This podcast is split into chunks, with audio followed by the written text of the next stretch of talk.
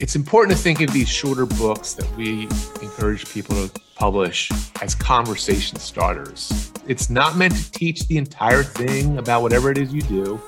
I try to dispel the myth and you know mysticism, if you will, of what it means to be a book author, because I think a lot of people think it's a lot harder, a lot more work, lot more challenging, and only special people can be book authors. I say it in my my my own short helpful books.